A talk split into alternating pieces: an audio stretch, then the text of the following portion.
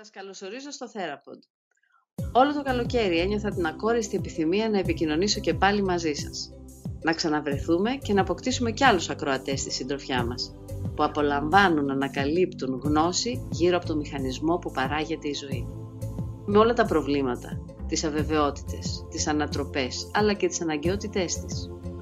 Τα podcast του poro.gr επιστρέφουν, για να συνομιλήσουμε και πάλι με επιστημονικά μυαλά που θα μας βοηθήσουν να ακούσουμε ουσιαστικά τη φωνή της συνείδησής μας.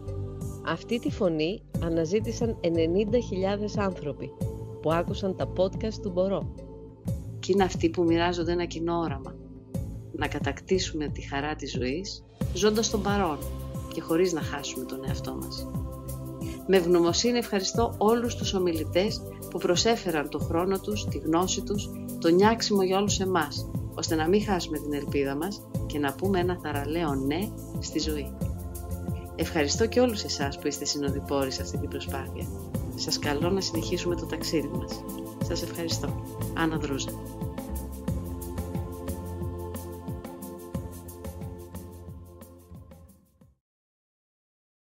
Να ρωτήσω ποια είναι η διαφορά σε έναν άνθρωπο που θα αντισταθεί και θα αντιδράσει. Ποια είναι η διαφορά στην προσωπικότητά του με έναν άλλον που θα νιώσει ακινητοποιημένος, φοβισμένος και θα υποκύψει. Τις περισσότερες φορές οι άνθρωποι έχουν εκείνη την ώρα την τάση, όπως είπα και πριν, της αυτοσυντήρησης, οπότε πιθανότατα εκείνη τη στιγμή που συμβαίνει κάτι δεν θα αντιδράσουν. Ο παράγοντας που κάνει έναν άνθρωπο όμως να, να πατήσει πόδι και να αντιδράσει είναι πρώτον η ηλικία του, όσο πιο μεγάλος είναι κανείς τόσο πιο πολύ μπορεί να αντισταθεί είναι η συναισθηματική και ψυχολογική του οριμότητα που έχει να κάνει με τις εμπειρίες ζωής, όπου αυτός ο άνθρωπος ξέρει ότι είναι απόχη σε έναν άνθρωπο, σε αυτόν που αυτή τη στιγμή με παρενοχλεί, δεν πάει να πει ότι τελείωσε η καριέρα μου, αλλά αυτό το ξέρει κανείς μόνο με εμπειρία, όχι με άλλον τρόπο. Και το άλλο είναι εάν αυτός ο άνθρωπος ξέρει ότι έχει έναν υποστηρικτικό κοινωνικό κύκλο που θα τον αγκαλιάσει στην κυριολεξία θα τον υποστηρίξει και δεν θα τον λιθοβολήσει. Γιατί πιο πολλοί άνθρωποι φοβούνται ότι αν το πούν στην ίδια τους τη μάνα ή τον πατέρα θα τους απορρίψουν. Και αυτό είναι, είναι τραγικό.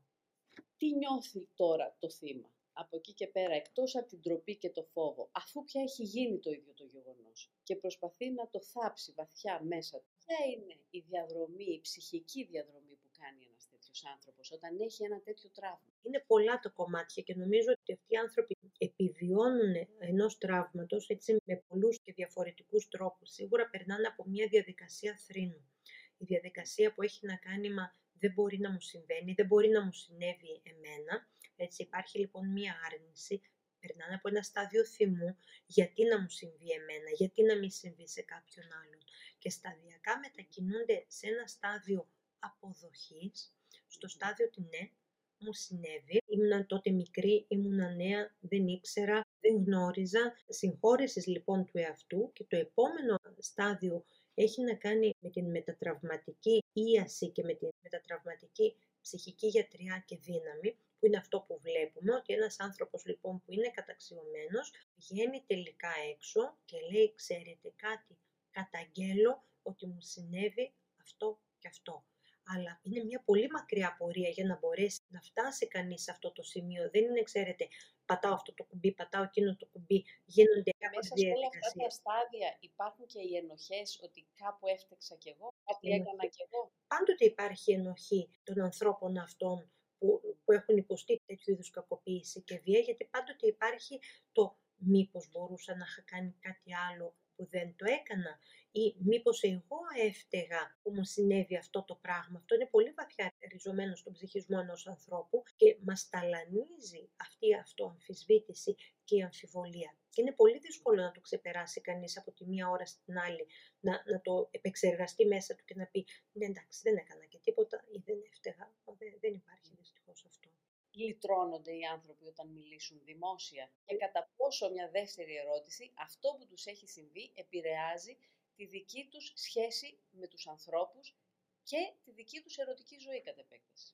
Σαφώς επηρεάζεται. Θα ξεκινήσω από αυτή την ερώτηση. Σαφώς και επηρεάζονται, γιατί άπαξ και, και μας συμβεί ένα πολύ μεγάλο ένα συγκλονιστικό, ένα τραυματικό γεγονός, αυτό σαφώς επηρεάζει και την προσωπικότητά μας, το πώς νιώθουμε εμείς για τον εαυτό μας και πώς σχετιζόμαστε με τους άλλους. Οπότε είναι απολύτως φυσιολογικό να πάει ένας άνθρωπος που έχει υποστεί αυτή την κακοποίηση να μιλήσει με έναν ειδικό, να ξεκινήσει να κάνει όχι απλώς να μιλήσει, να μπει σε πολύ ενεργητική τραυματοθεραπεία, έτσι, επεξεργασία του τραύματος του, για να μπορέσει όχι μόνο να το καταλάβει, να το αντιληφθεί και να το εξωτερικεύσει, αλλά να μάθει να πάει στις πηγές, στα βασικά σημεία του εγκεφάλου του, στον υπόκαμπο, στην αμυγδαλή, τα σημεία λοιπόν που επεξεργάζονται τον πόνο, τον φόβο, το άγχος, τις τραυματικές ναι. εμπειρίες, ώστε να σταματήσει αυτή η τραυματική εμπειρία να ξεπετάγεται κάθε φορά που ο άνθρωπος αυτός είναι, για παράδειγμα, στο κρεβάτι με, με έναν καινούριο σύντροφο της δικής της επιλογής.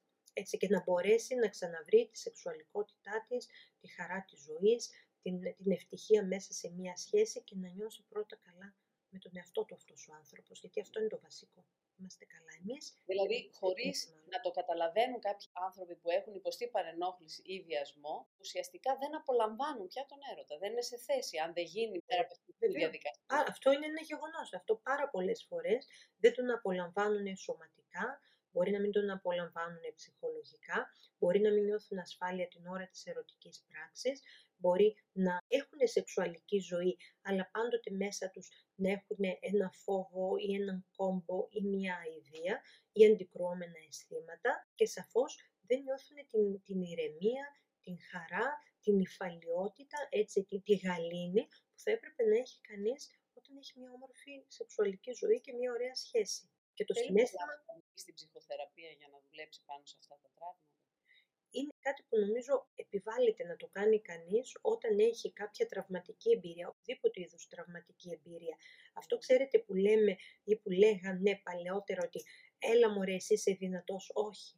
Δεν είναι ούτε θέμα δύναμης, ούτε θέμα δυναμίας. Είναι νευρολογικό το θέμα. Όταν έχουμε μια τραυματική εμπειρία, δεν είναι θέμα ψυχικής δύναμης. Ο εγκέφαλός μας την καταγράφει, την αποθηκεύει στο κομμάτι του υπόκαμπου, έτσι στη δομή του υπόκαμπου που έχει να κάνει λοιπόν με τις προσωπικές αναμνήσεις για τον εαυτό μας.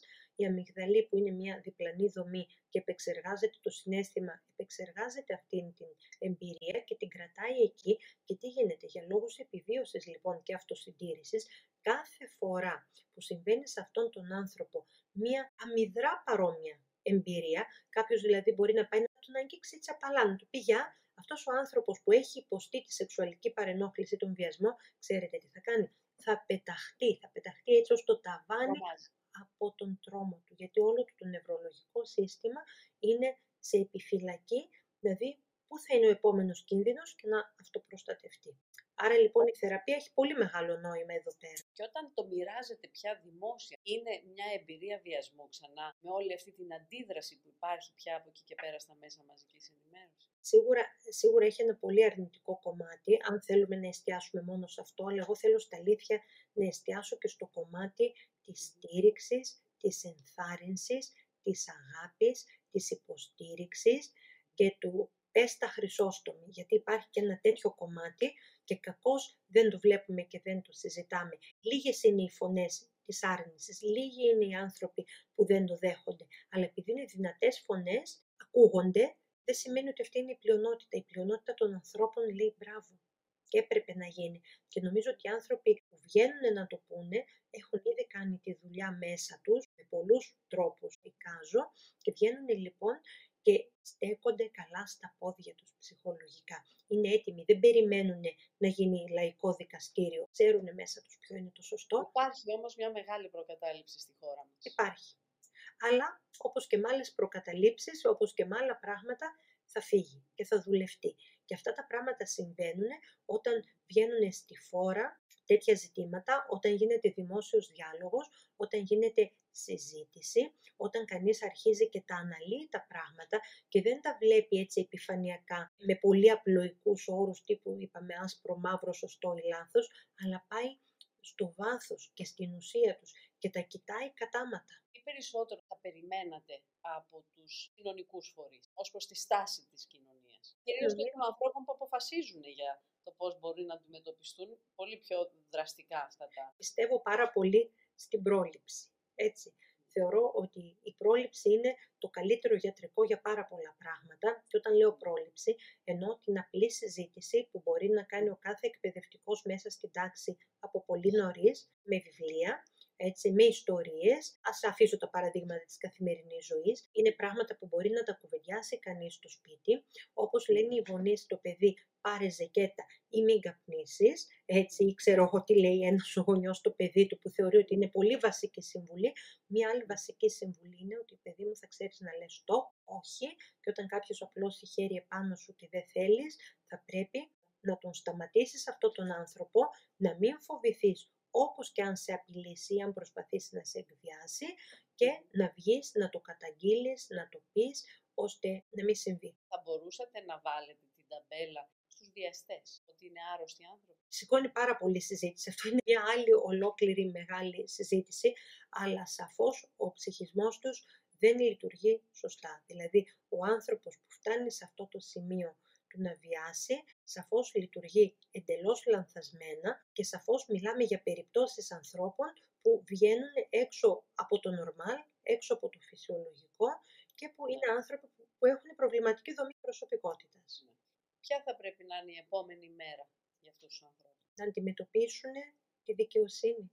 Για μένα αυτό είναι ένα θέμα που θα πρέπει άμεσα, ξεκάθαρα να το πιάσει η δικαιοσύνη. Και όπως υπάρχουν, γιατί υπάρχουν νόμοι για αυτά τα πράγματα και θα πρέπει να εφαρμοστούν οι νόμοι. Όπως και σε όλα, ξέρετε, σε οποιαδήποτε παράνομη ή εγκληματική ενέργεια δεν θα πρέπει νομίζω να υπάρχει λαϊκό δικαστήριο, αλλά θα πρέπει η δικαιοσύνη να παρεμβαίνει με στιβαρότητα, με σοβαρότητα, γιατί πρέπει κάποια στιγμή, ξέρετε, να υπάρχει ο παραδειγματισμός και η αίσθηση των ανθρώπων ότι δεν κινδυνεύουμε και από αυτό το πράγμα. Άρα λοιπόν εκεί επισερχόμαστε σε έναν διαφορετικό χώρο που είναι η απονομή δικαιοσύνης. Και όταν υπάρχει η, αυτή η αίσθηση ευθύνης και δικαίου, ο καθένας ξέρει και ο θήτης και, ο, και το θύμα ξέρουν ότι μπορούν να προστατευθούν.